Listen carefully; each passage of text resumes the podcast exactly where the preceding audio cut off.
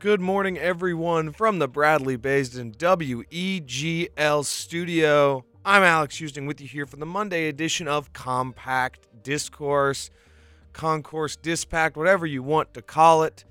Happy Thanksgiving to those who celebrated over the weekend. Happy Black Friday, I suppose, as well to those who celebrated by running over someone at Best Buy. This is Compact Discourse on Weagle 91.1 FM and WeagleFM.com if you're listening not from inside the Auburn Opelika area.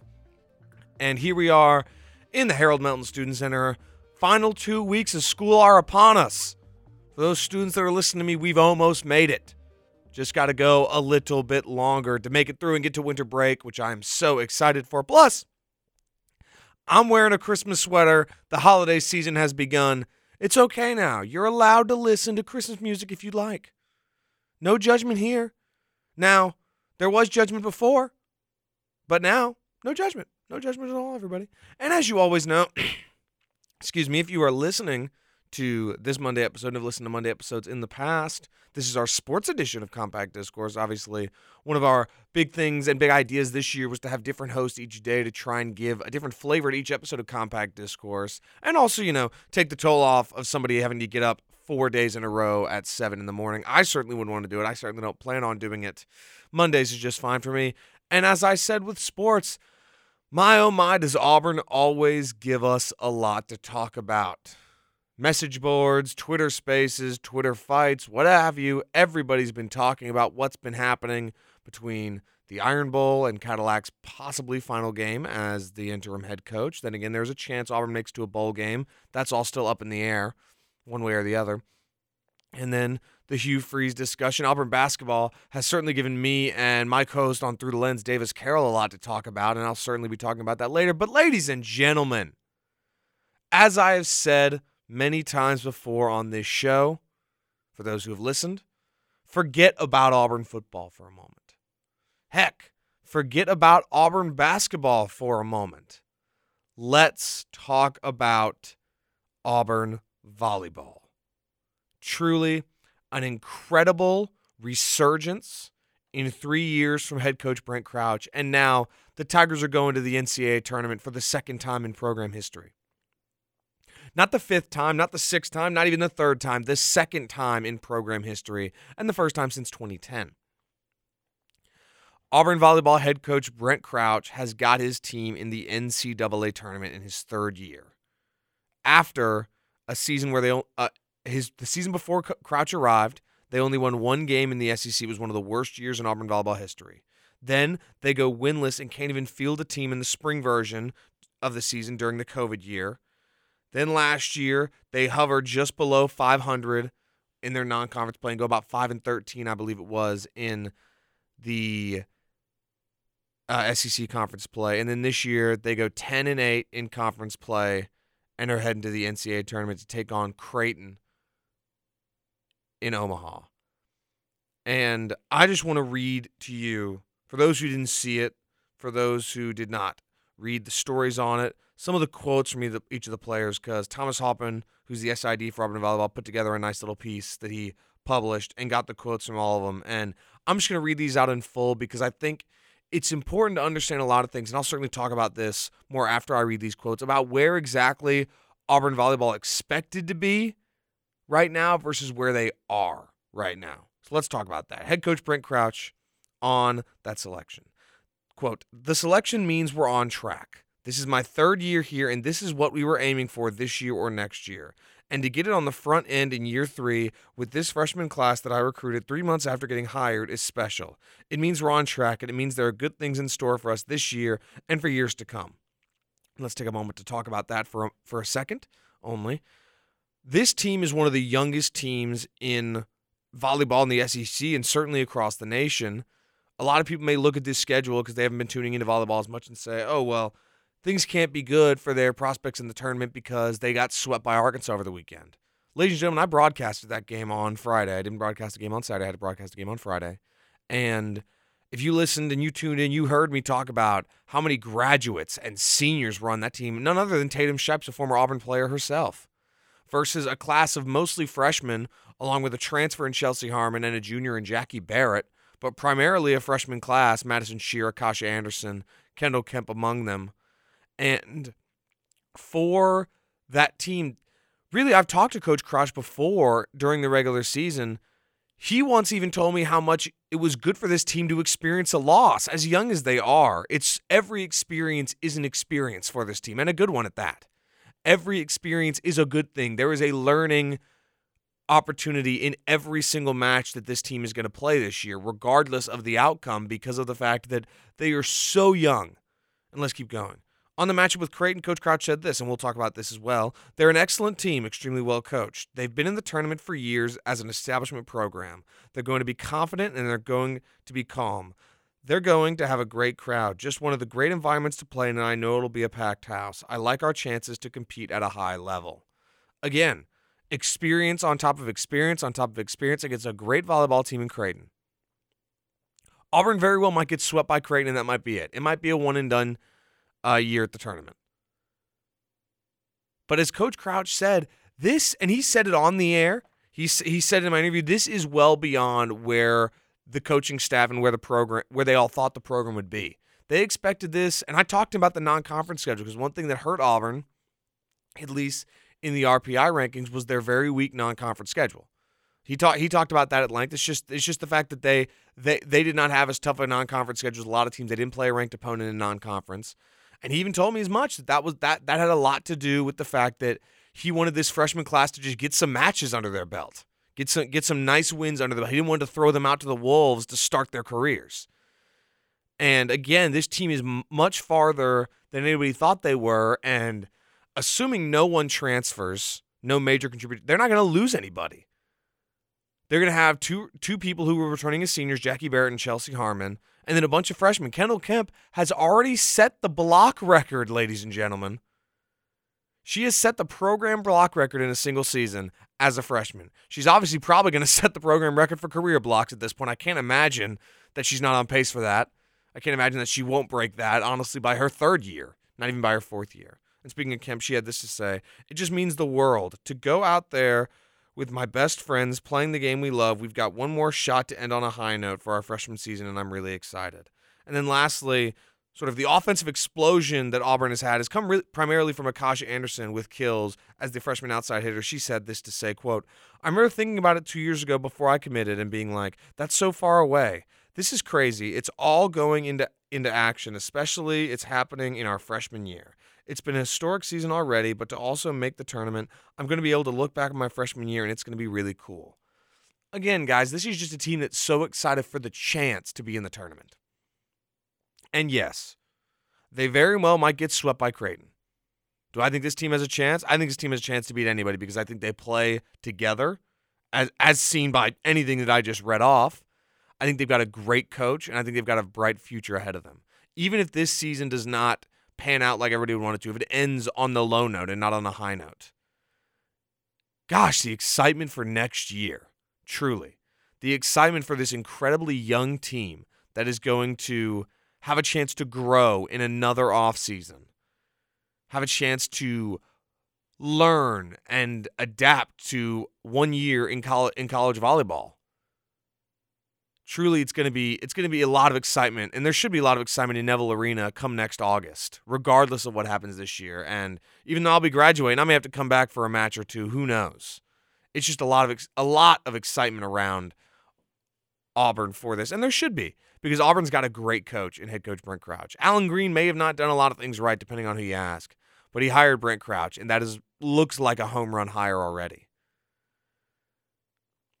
and again, it is only year three, and who knows what can happen. But the fact that the rebuilding process is, I mean, they went from a lose a, a winless season to a just under 500 season to a winning season like that. It's just it really it really is a testament to Coach Crouch, to his entire staff, and to these players too, because they have fought through a lot of adversity. It's just being the younger team out there. They really have, and it's been incredible. And Auburn Volleyball posted a great video of their reaction, the shock, the celebration. If you haven't seen that, you can find that on Auburn Volleyball Twitter if you want to go look at that. But Auburn Volleyball made the NCAA tournament, and I think, you know, we here at Weagle getting a chance to cover them are really, really happy for that team because I know how excited they all were.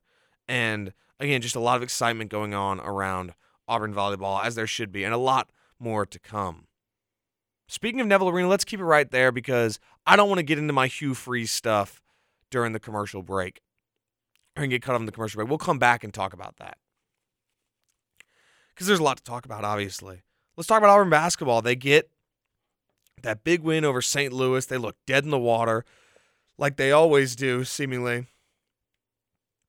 And then the last po- possible second, they just pull it out of a hat and get the win. And it's just Auburn basketball. I mean, they were down, what is it, 58 53. They hadn't hit a shot. Then they made five of their last six, went on a 12 to 2 run, and won the game. As as da- as my friend Davis Carroll, and you, you all know Davis if you listen to Are You With That or listen to previous Compact Discourse, he texted me and said, It happens the same time. They they look terrible, they look lifeless on offense, and they look like God killers in the final minute. That's honestly as good as good of a way to describe it as any, truthfully, with the way that um just this team has played in the previous years that I've been here. And I hate to say it, especially after the Northwestern game, because after the Northwestern game, there was a lot of discourse about overreacting. Oh my gosh, you guys are overreacting because Auburn just played really bad on offense. Auburn scored 43 points. They shot horribly from all areas, truly. And a lot of people like, oh my gosh, you guys are overreacting after one game. Um, to those people that said that I was overreacting or anybody that was concerned about this offense is overreacting, I, I, I want to pose a question to everybody. Have you guys been watching Auburn basketball for the last four or five years? Four years, let's say four years. Because let's just look at Auburn post the Final Four year, right? Let, let's go ahead and do that. In fact, I'm going to pull up these stats right now. It's going to take me a second because I use uh, College Basketball Reference, which is a great site but it does go a little slow sometimes. So let's go to the Final Four year, everybody. So obviously, the Final Four year, Auburn was third in three pointers made, fourth in three pointers attempted, and 30 or 36th in three point percentage, which is pretty solid. And overall, they were, let's see, overall shooting percentage, they were only 141st, but still, they scored some points and they were 34th in the country in points in points per game. All right, so remember that third, fourth, 36th. Then the next season, this is the first year without the majority of that core. Anfernee McLemore returned, but primarily that was a, a whole new team with Samir Doughty, J'Von McCormick, Isaac Okoro, all taking the lead there. Danjel Purifoy, Austin Wiley, Anfernee McLemore all returning. And then, of course, freshman Devin Cambridge, freshman Allen Flanigan, freshman Jaylin Williams, freshman Babatunde, Babatunde Akingbola. So that year, right, Auburn is 25th in points per game, they're 200th in field goal percentage, a lot better at the paint, but at the three point line, they were 83rd in three pointers made, 30th in three pointers attempted, and 309th in three point percentage at 30%. Okay? And let's go to the COVID year, right? Auburn's offense, 45th in points per game, still pretty good at the paint. Inside the three point line, they're 64% or 64th in the country, 195th in field goal percentage, and at the three point line, 37th in three pointers made, 16th in three pointers attempted, and 231st in three point percentage. Then let's go to last year, right? Last year, the defense was a lot better, a lot stronger. It carried it through games, and it needed to because, again, the offense was 24th in points per game, but they were 210th in field goal percentage, 114th in three pointers made, 49th in three pointers attempted, and 274th in three point percentage. Right? And then this year, more the same. Auburn is, except, except of course, Auburn does not have as high of a points per game because of that Northwestern game. Auburn is 295th in field goal percentage. They are 302nd in three pointers made, but 181st in three pointers attempted, and 349th in three point percentage at 26.6%. I'll just leave that with you as we got to take a short PSA break. You're listening to Compact Discourse on Weagle 91.1 FM and WeagleFM.com. I'll be back to keep talking about Auburn volleyball or Auburn basketball, excuse me, and discussing exactly what has gone wrong with the offense and what will fix it here on Weagle 91.1 FM.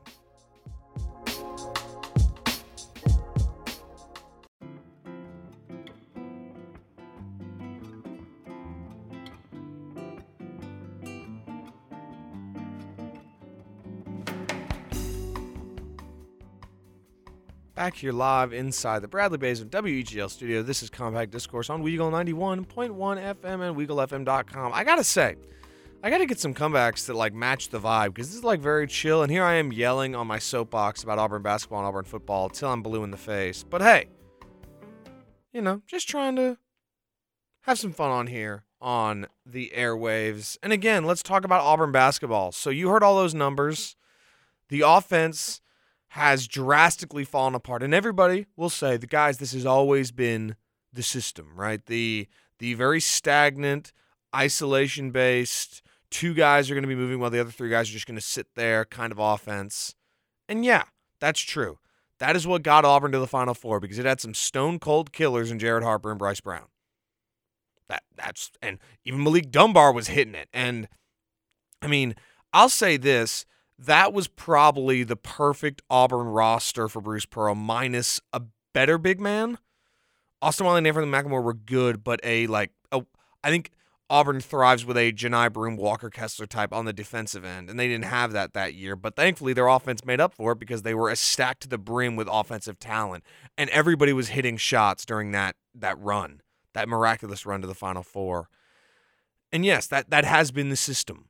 But when the offense is being bad for four consecutive years, it is time to figure it out. You know, 2019 Sure, you lose your primary scorers, Bryce Brown, Jared Harper, you lose Malik Dunbar, you lose Chuma There's there's some benefit of the doubt that they're going to try and figure it out. And then 20, the COVID year, same thing. Exact same thing in my opinion. Yeah, you can get some benefit of the doubt there because there was even more turnover roster wise that year than there was any other year beforehand. Freshman Allen Flanigan, one who was just a freshman playing limited minutes my freshman year, was then the sophomore leading scorer, along with the Sharife Cooper debacle of whatever the heck the NCAA was looking for and didn't find. And then you go to last year, okay, sure. Wendell Green, Zep Jasper, KD Johnson, Jabari Smith, Walker Kessler, all the same. Allen Flanigan goes down with an injury. Or all, all new people, right? All, all, all the same experiences, all being new. You know, Walker, yeah, again, uh, Allen Flanigan goes down with an injury. Devin Cambridge not playing as well as he was his freshman year. Whatever. Maybe you can give each of those teams the benefit of the doubt this way or that way or whatever. But this team right now this year, to be as bad as they are on the offensive end, there there is little justification around it. Truly, there is not. This is not a new team. Its new additions are Yohan Traore, right? Johni Broom, Okay. Chance Westry. Those are those are your primary new Tre Donaldson. And those four guys outside of Broom do not play that much. This is an offense that's being run by Zep Jasper, Wendell Green, KD Johnson, Allen Flanigan, Chris Moore, who's been here forever, seems like. Right? It's being run and Dylan Cardwell. That's six guys that are returning. And most of them who are still primary factors in the lineup. It's not like Auburn is sending out Yohan Traore and Johni Broom to run the offense. New guys there, or Tre Donaldson. It's not. Or Chance Westry. It's it, it is even with Auburn's top guys, they're still scoring 43 points against Northwestern. Northwestern's a good defensive team. They're not that good. And everyone's like, oh, this is so shocking. Like Auburn didn't score 47 points against Florida in a freshman year game, my freshman year. They did. They lost 69 to 47 at the Swamp, or whatever the, they called their basketball arena in Gainesville. And – there is not much of an excuse or justification for how bad the offense is. And everybody's saying you're reacting or they always start this slow or whatever. The problem is, and I hate to say it, the problem is system. It is systematic. It is scheme. It is not that Auburn just has people who can't shoot the basketball. It is that the system that they are running does not work for this group.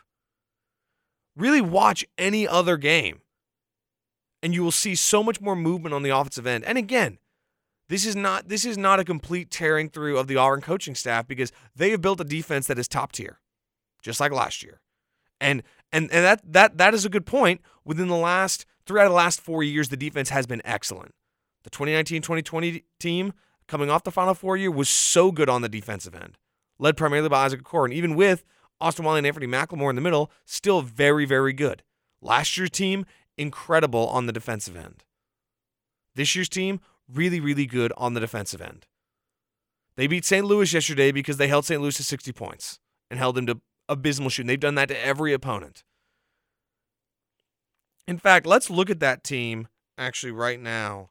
I want to see what what where their opponent field goal percentage ranks overall because I'm very curious as to how how good they've been on that and where, where that stat ranks. They're 7 0 in the SEC. So let's see.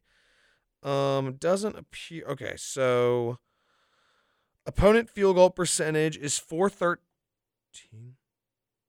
Um Okay, there doesn't seem to be opponent stats listed. Can I get defensive stats, please? Okay, I don't know why this is so hard to find.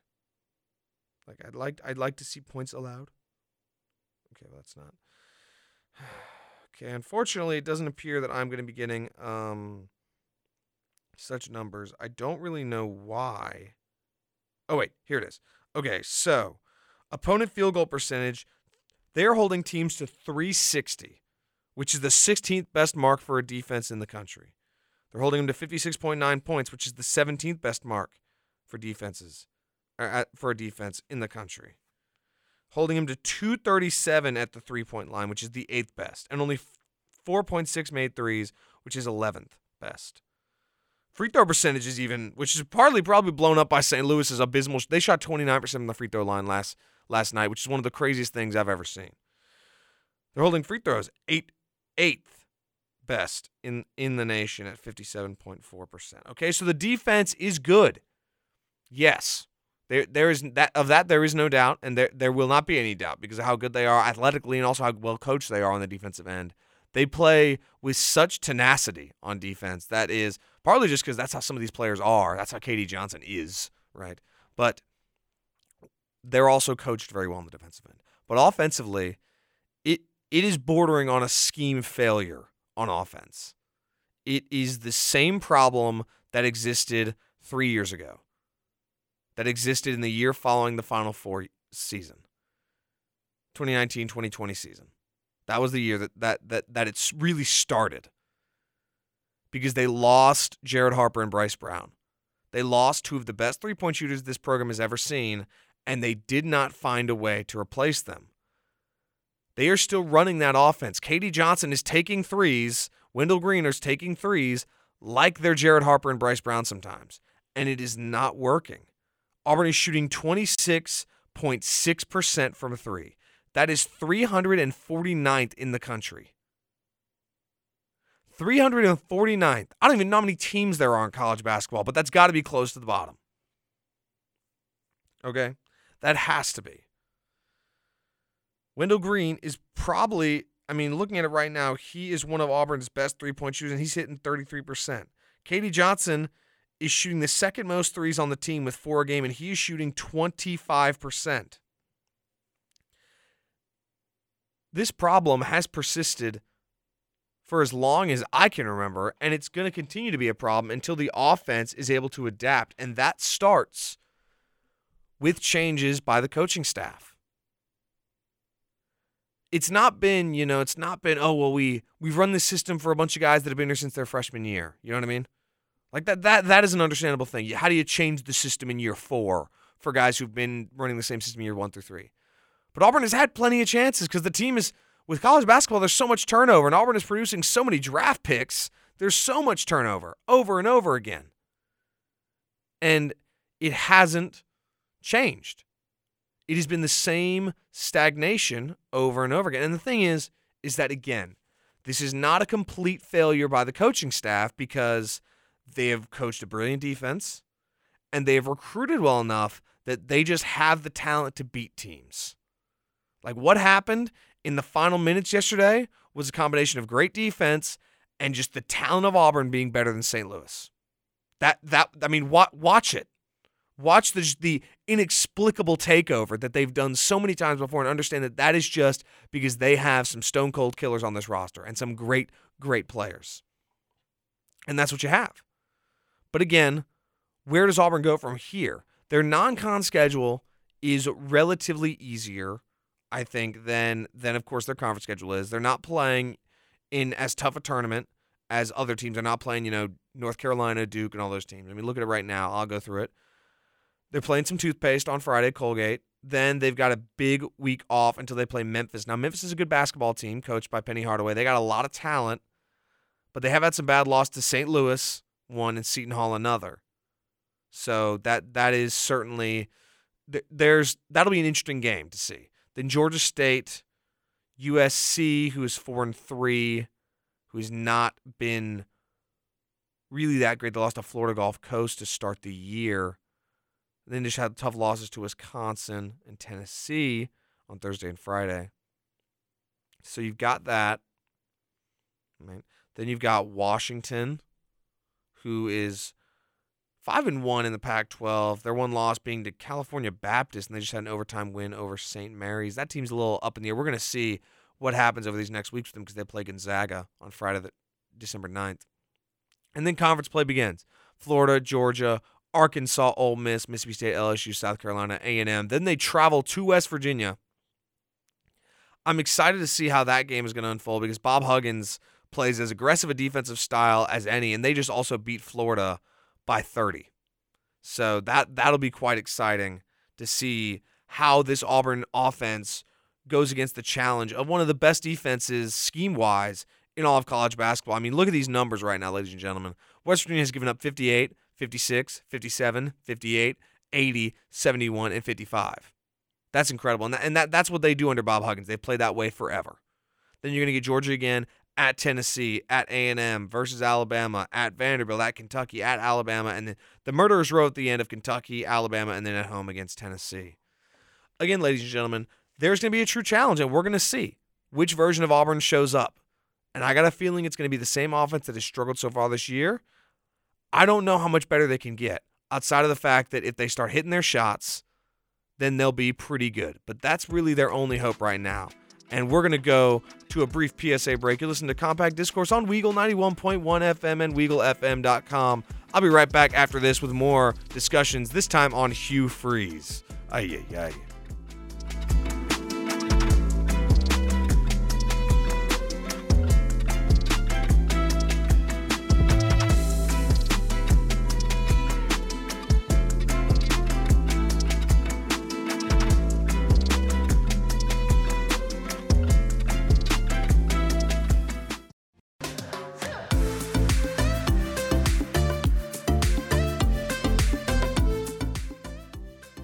Are back live inside the Bradley Basin WEGL studio. This is Compact Discourse on WeagleFM.com and Weagle 91.1 FM. And now I'm joined by our program director, Logan. Logan joining the show. Hello, hello. Thank you for joining. Apparently, Logan's got some inside scoop. If you experienced a power outage last night, it was because a transformer blew up. Yep, it exploded, sparks all across the street. I just remember I was working drive through at undisclosed chicken location, and it was across the street from us and I just remember everyone was like, "Yeah, transformer exploded. We saw sparks go all the way down the street and all that stuff." And so, like, I think that's why like 160 was out of power. It was for part of it. I know we were. I think the CVS across the street was. There was a good amount of. It like went out. So we're we're just watching. Me, and my roommate and I were watching the Alabama versus um, UNC game on ESPN, and then it just cuts off. and We're like, uh, "What?" And then it clicked right back on, like immediately. Ours was out. Oh, all night. Yeah, because we were Wow. right. We were right. okay, by it. yeah, yeah, And Alabama Power took the whole weekend off because of Thanksgiving. So like right. they were like, we saw trucks come out there, and then they left at six o'clock, and the power was not on. I'm like, that's not a good sign. Yeah, oh, wow, that's great. Yeah, so our Wi-Fi went out for a second, but yeah, it like went off and then came right back on. I know Megan was playing Lego Pirates of the Caribbean when the power went out at Shady Glens, so unfortunately she she Lost lost her lost her lost her save. She was trying to get True Pirate, man. It's a it's it's a dangerous game when was the like, tr- when the True Pirates right. I mean, I, I want True Pirate. Who doesn't want True Jedi? But anyway. That's the power outage update, and we'll talk about the weather after this next PSA break. We're going to talk about Hugh Freeze. Now, Logan, I'm more on the Auburn Twitter than you are, but I'm sure you've Oh, seen some of the madness. I've been I've been on the Auburn Twitter Woo, lately. woo, woo, woo. Now, I'm going to preface it with a couple things first and foremost. I'm not going to talk about whatever happened with Hugh Freeze with Lib- at Liberty. If you want to look at that, you can go follow, you can go look at. Let me see uh, what the person's name is on Twitter that's been tweeting about that. I just followed her, Chelsea Andrews on Twitter. If you want to understand what everybody's talking about with the Hugh Freeze DMing somebody on Twitter, you can go look at that because I am not equipped to talk about that. I don't know nearly enough about all that situation, and I couldn't begin to expand upon that. And again, let's leave that out, right, Logan? Let, let's pretend that that didn't happen with Hugh Freeze for a moment. Let's act like there weren't a million red flags with Hugh Freeze, even though there are. Let's just look at Hugh Freeze, the coach. Because Lord Almighty, there are people just spreading what seems like myths on Twitter. They're talking about like- quarterback developer, top tier recruiter, a winner. Let's delve into some of those right now because I got some numbers here, and you can certainly react to these as you will. So let's talk about this quarterback developer because everybody loves that little title since Gus Malzahn couldn't develop a quarterback, which is fair. Auburn fans, for lack of a better word, were kind of ruined by Gus Malzahn because after years of the same offense, it kind of drove people a little crazy, which I get. So Hugh Freeze, the quarterback developer.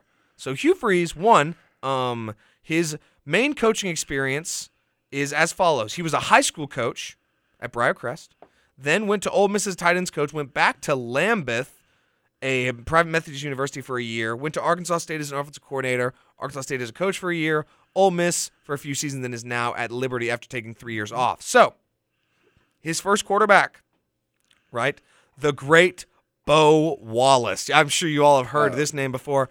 Sure, quarterback developer, maybe. Let's just run by the numbers here. Bo Wallace, in his three seasons at Ole Miss, his freshman year, 22 touchdowns, 17 picks. Pretty good first year for a freshman quarterback. The next year, 18 touchdowns and 10 interceptions. And then the next year after that, 22 touchdowns and 14 interceptions. That doesn't sound like development to me. Sounds like stagnation, one could say. And even his completion percentage dipped. It went from 33, 63%, I mean, to 64%, down to 60%. So there you go. I don't really know about the idea that that quarterback was developed, right? Then you've got Chad Kelly. All right, the great Chad Kelly. I'm sure we all remember him. After a year at Clemson, he transferred to Ole Miss, took over from Wallace in the 2015 season, had a pretty good first year. 65% completion percentage, 40 or 4,000 touch or 4,000 yards, excuse me, and then 31 touchdowns and 13 interceptions. Then the next year, okay, a little worse. 62% completion percentage, 2,700 yards, 19 touchdowns, 8 interceptions, kind of similar there. And he suffered an injury. Okay, we'll give you the benefit of the doubt there with Chad Kelly. Maybe he made Chad Kelly look competent. Mm-hmm. And then Shea Patterson did not pl- did not play much in the 2016 year, and then obviously Hugh Freeze was gone after the 2016 season because one he had a losing record, and two he committed a thousand different recruiting violations, so it seemed, Yep. and gave Ole Miss a two year postseason bowl ban, mind you. So let, let's let's keep going with that. So then of course everybody points to I saw somebody say. Well, if Hughes is a quarterback developer, look at the Tennessee Titans roster because on the Tennessee Titans roster is Malik Willis. We all we all remember him from Auburn.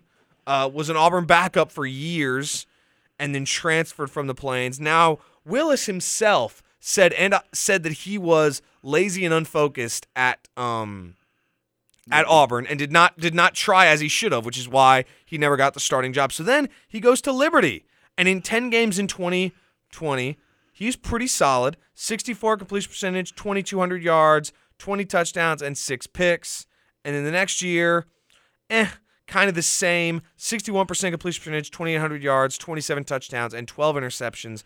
He certainly developed Malik Willis in part, but Malik Willis himself also said that he just did not try as much as he should have at Auburn. And also, for what it's worth, that second year with Malik Willis, Liberty actually got worse in their ske- in their scheduling. They went from a 10 win season to an 8 win season. So, quarterback developer, I don't see any miracles here like Steve Sarkisian with Jalen Hurts and Tua Tagovailoa. Like, I'm not seeing a guy at Alabama who's coached multiple quarterbacks or a guy like Lane Kiffin at Alabama who had Blake Sims and who had Jake Coker who won with those quarterbacks, admittedly. So, I don't see that with Hugh Freeze, right?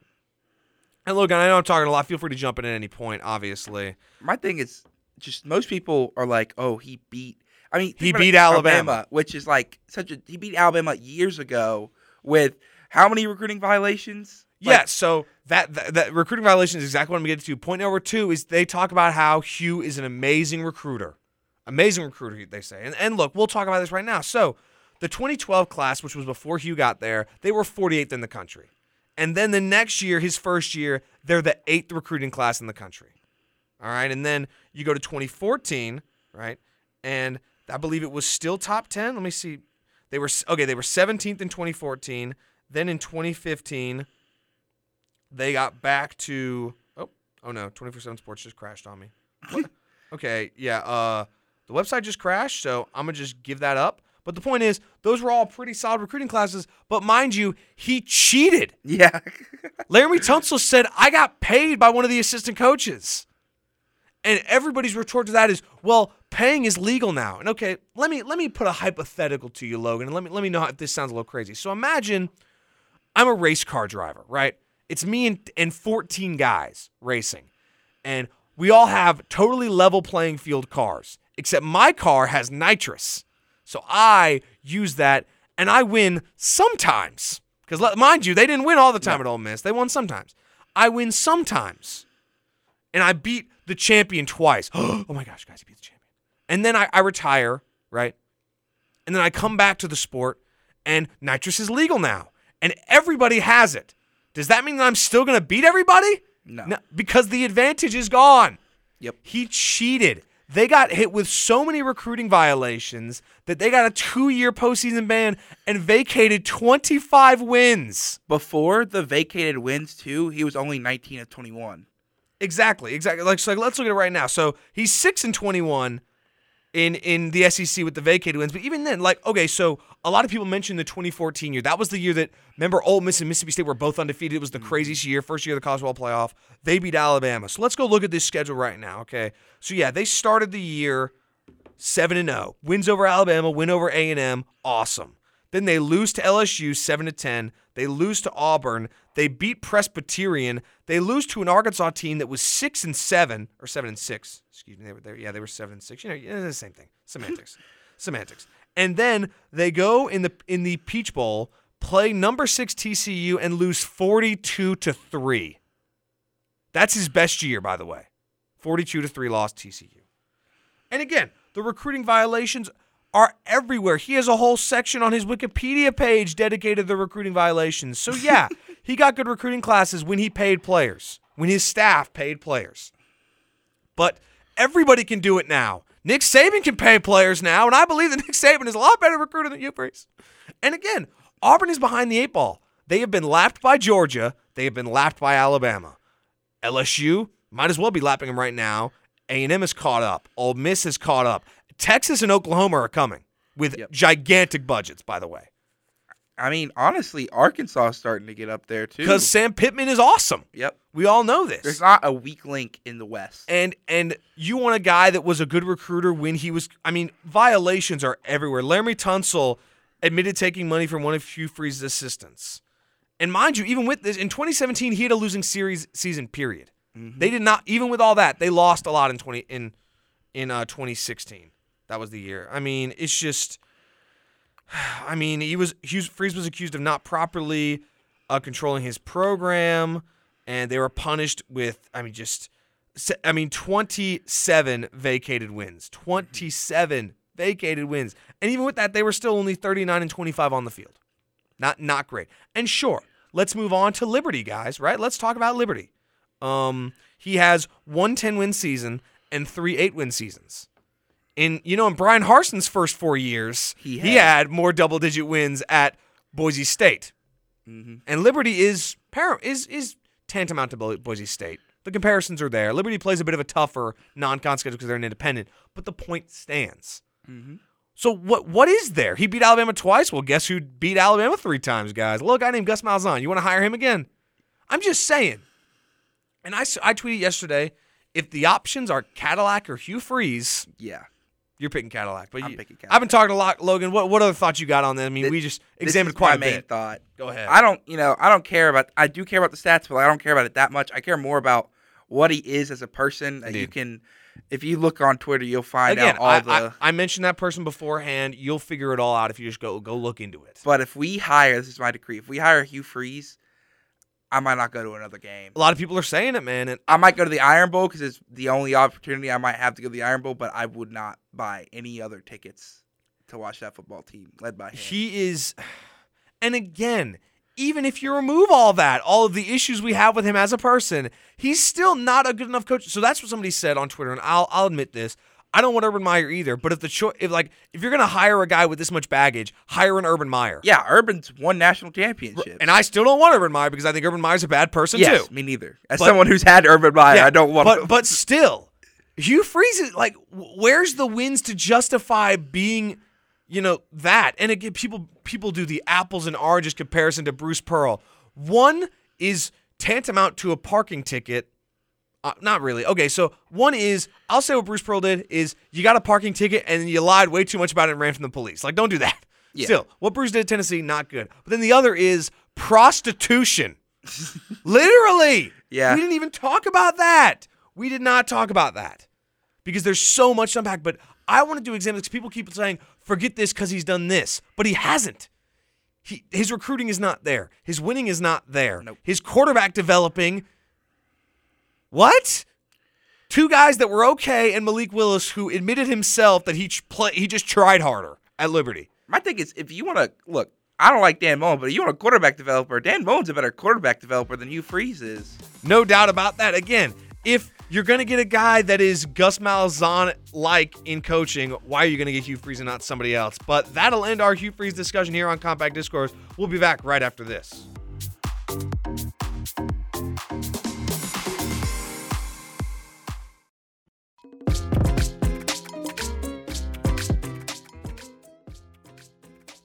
I was gonna wait for the uh, switch part because we're running out of time and I got a lot of stuff to talk about. So, Oh, is that on this one?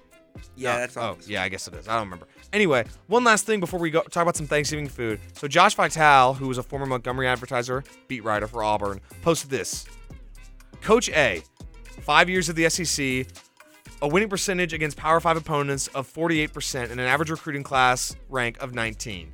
Coach B, seven years as an SEC head coach, a winning percentage against Power Five of 56%, and an average recruiting class of ranking of 10. Coach A is Hugh Freeze. Coach B is Gus Malzahn. So again, It's not even a lateral move. It's a it- downgrade. It, it, it is a da- it is a lateral. It is a upward move from Brian Harsman. It is a downgrade from where Auburn was at the end of the 2020 season. But anyway, forget all this. Let it all go. We got things to be thankful for. Logan, how was your Thanksgiving? It was good. Gotta go home for a day. Work the rest of the Thanksgiving, so I was up here a lot. Tragic. No, I was kind of happy with it. Oh, making bank though I was well. I was at an until undisclosed chicken restaurant. The power went out. Oh yeah, that, you know, you know, you you were on a hot streak, and then and then the Yeah, power know, just goes right? out of there. Now we got to talk about favorite Thanksgiving dish. What is it? mac and cheese. Mac and cheese. I'm a big mac and cheese guy. We had two mac and cheeses at our Thanksgiving. One was a butternut squash mac and cheese, and the other was a smoked Gouda mac and cheese with chorizo. Don't get me started. I haven't eaten anything. You gonna make Uh oh! Oh, you got to go to Au Bon Pain and get yourself like a muffin or something. I don't My, know. I'm, I'm gonna get my my uh, eleven o'clock bagel. Is what I do every day. I always get the the avocado toast bagel from uh, Einstein Bros Bagels. So good. I love that stuff. Nah, my my my favorite thing is still always. I love the turkey, man. Yeah. Do, do y'all fry the turkey? Yeah, we fried a turkey. We actually fried four turkeys this year. We didn't get use Four? Them. We used two, and then two of them we gave to a neighbor, and then like somebody else. So- Good lord, we only ever fry one. Yeah, but how many people are you feeding? Okay, yeah, ours our Thanksgiving this year was like uh was twelve. We were feeding like twenty something. Okay, yeah, yeah, yeah, that makes sense. because we had like our family and then like my cousins, in laws, and other like Okay, it was oh, probably even though we still have the double protein because we have a ham Oh, yeah. accompanying our turkey. I don't know. I don't know if we had a, I don't think we had a ham. No, we had some new ones this year. Some Brussels sprout casserole. That was interesting. It was like green bean casserole, but replace it with Brussels sprouts. If you like Brussels sprouts, you'd like it. If you don't, Yeah, you Probably know, not. Yeah. probably not. But then, okay, then moving on to that, then what's the most overrated of the Thanksgiving? What's the one that everybody talks about that you're just like, that's gross? I gotta think about this one. Do you give your answer. Sweet potato casserole. Really? Why are you put? I like sweet potatoes. Why you covering them in marshmallows? Yeah. I don't, I don't, I don't vibe with that at all. I, I like, I, I, no. Also, I don't. I think baked turkeys are pretty bad, but you know, That'd probably be mine. I like Yeah. fried turkey. I don't like, like baked turkey. the baked turkey dries it out. The fried turkey, the juices are everywhere. Mm-hmm. Though of course, we got some bad juju this year because I've al- I've been talking smack to anybody that would hear that doesn't fry turkey that they're doing Thanksgiving wrong, and then this was our worst fried turkey we've ever had. So Well. it, it was clearly karma in the face of, in the face of all the times I was talking smack. But the point stands: fried turkey is vastly superior. If you haven't done it, of course, most people don't want to do it because it is dangerous and people do it wrong. And well, you know, the key is de-thaw the turkey. if the turkey is wet, don't. put it in there. Nobody learns these days, do they? I mean, the good thing is I do know how to fry pretty well. so- Indeed, indeed. As Our as do I, because I've got my dad to expand to doing it also on Christmas. Oh yeah. See, Hey, this is the good thing. You get to talk about Thanksgiving, and then on my final episode tomorrow, I talk about Christmas. So exactly. It all it's all it's a perfect bridge. Now we well actually speaking of Christmas, the first time I, I, I for years I was like, Dad, we should fry turkey on on Christmas. It's so good. Why don't we do it twice a year instead of once a year? Because it's good food. And we did. But the first Christmas we did it was the year there were the tornadoes on Christmas Day in Mobile. So my dad and I were on the front porch frying a turkey while we heard a tornado like two two roads down, and we're like, uh, guys. And then of course, so it was such a crazy night, and we injected the turkey with like this light seasoning. So when we took the turkey out, it looked uncooked. Like it was like Oh. still like it wasn't like golden brown. It was still like light, and we're like, "Uh, is our first turkey going to be raw? Of course, it was delicious either way. But for a moment there, I was concerned, downright scared. What a thing! That was a crazy. Shivering. That was a crazy Christmas, man. We because some of our family who was coming to Christmas later that day went downtown to the movies and were like, uh, "Did they did they get sucked up by the nader?" I, I didn't know. I didn't know. Anywho, well, I don't even know what else to talk about for these final two minutes. I know you got to head out of here, Logan. I'm about to. I'm about to skedaddle. You're That's gonna see fair. me Rocky run. That's fair. Oh, oh, good lord! Play some music on your headphones to get the Rocky music going. Oh, I don't have headphones. I got my hair done today. Oh yeah, I'm about to say I like I like the cut. or- I must say it's not a haircut though, is it? It's haircut. Oh, it is a haircut. Okay, I, th- I thought it was shorter. like you last time before the break. Okay, hey, hey, what do you mean like me? My hey, for the look, I got a face for I got a face for radio, but I got hair for TV. Okay, that's all I'm gonna say about that. Anyway, I'll see you, Logan. See ya. Um. So anyway, I mean, guys, all I'm gonna say is I got I got a minute left. What is there to talk about? I don't know. I don't really know.